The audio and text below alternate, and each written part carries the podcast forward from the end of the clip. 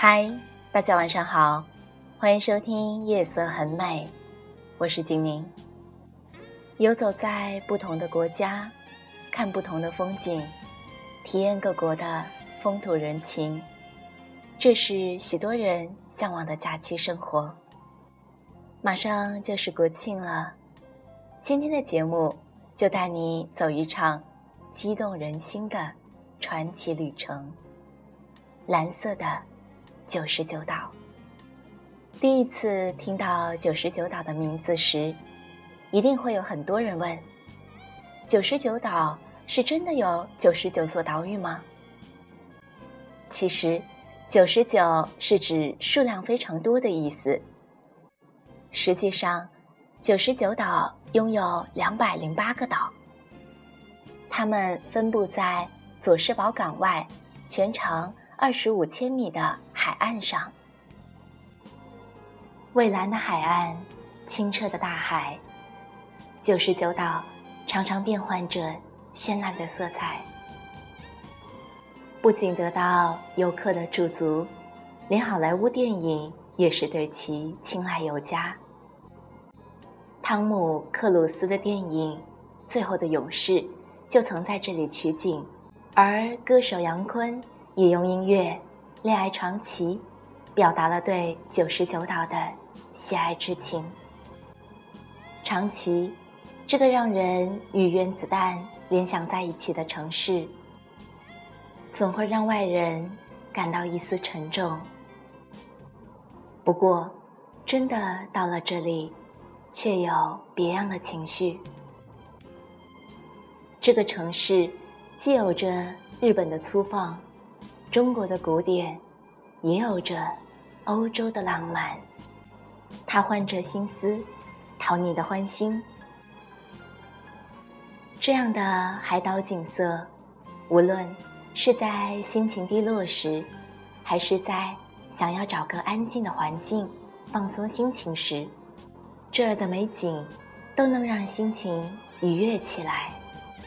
这九十九岛，如同很多颗。璀璨的珍珠，镶嵌在浩瀚无穷的大海中。如果你喜欢汤姆·克鲁斯，你一定看过电影《最后的勇士》。这部描述了前美军人逐渐被日本文化吸引的影片。它开篇的西洋场景，就是位于十月山顶的十月观景台。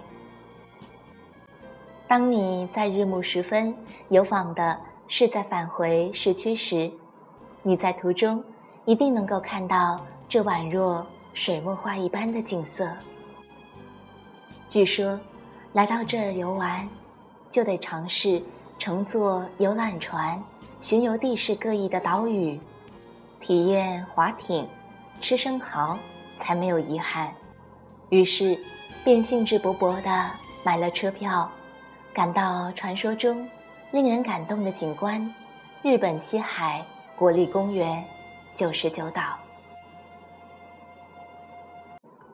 特别值得一提的是，这里的公交车票成人只需花五百日元，就可以整日通票认坐，而且每张票的有效期很长。买了如果临时有事不做，只要不挂日期。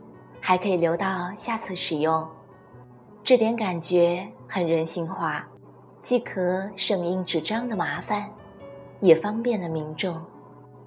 九十九岛码头边的海闪闪水族馆里，藏着全日本最大的蝠粪，也有小到仅指甲盖一般大的剧毒水母。最讨人喜欢的还是飞海豚莫属。他们在九十九岛湾大水潮里快乐的表演，乖巧的让人不忍他们如此劳累。粉色珍珠代表最佳成色，想不想试试？在水族馆里，还可以自己挑选一只蚌，自己掏珍珠出来。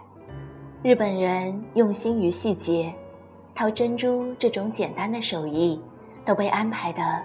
如此细腻。到佐山的夜景很美，到佐山的夜景不像东京大阪。远处山上点缀着的灯火与海港里的船只交叠，充满层次感，很安逸。如果来长崎，这样的夜景绝对不要错过。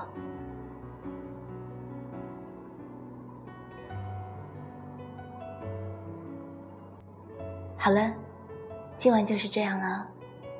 希望你能度过一个美好的假期。晚安。